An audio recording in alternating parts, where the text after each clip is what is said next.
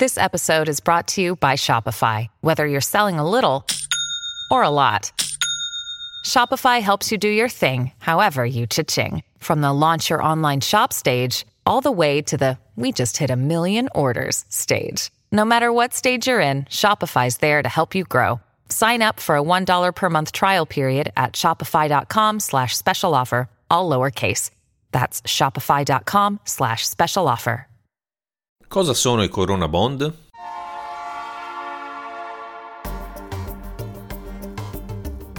La Finanza Amichevole, il podcast che semplifica il concetto ostico della finanza per renderlo alla portata di tutti, curato e realizzato da Alessandro Fatichi.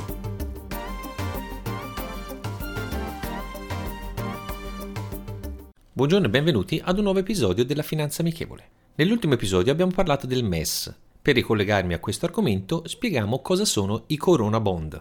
I cosiddetti Corona Bond sono obbligazioni europee emesse da ogni singolo Stato, garantite dalla BEI, la Banca Europea per gli Investimenti, oppure da altri enti creditizi, che servirebbero per finanziare gli investimenti per contrastare i danni provocati dalla pandemia.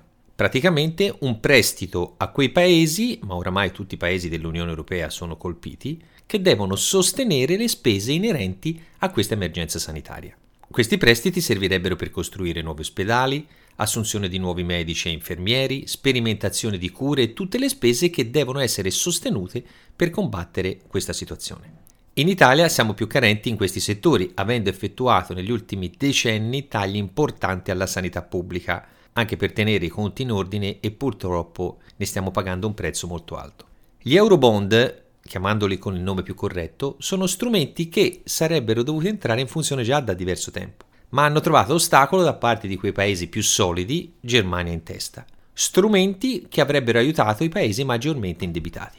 Specifichiamo che per statuto la BCE, la Banca Centrale Europea, non può emettere titoli, ma solo acquistarli successivamente, come del resto è avvenuto in questi giorni con l'intervento per poter allentare la pressione sugli spread dei paesi più deboli.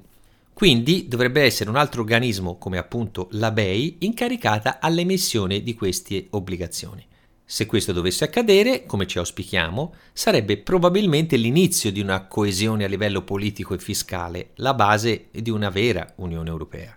Per fare un esempio concreto, questa tipologia di obbligazioni, emesse per finanziare l'emergenza sanitaria in atto, sono stati collocati in Cina per un quinto delle emissioni nel mese di febbraio, secondo quella che è stata una stima del Wall Street Journal.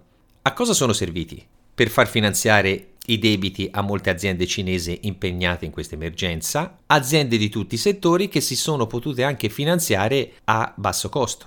L'emissione di queste obbligazioni con conseguente anche aggiustamento della politica monetaria, ha favorito i finanziamenti alle piccole e medie imprese e linee di credito anche specifiche per quelle aziende nelle zone che sono state più influenzate dal virus.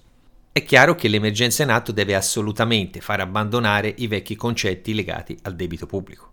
Un'Unione Europea deve far fronte a questa situazione in comune accordo per non far saltare il principio stesso dell'Unione, ma probabilmente questa Unione non c'è mai stata veramente. Attendiamo le prossime settimane, ma speriamo giorni, che saranno cruciali per uno sviluppo della situazione.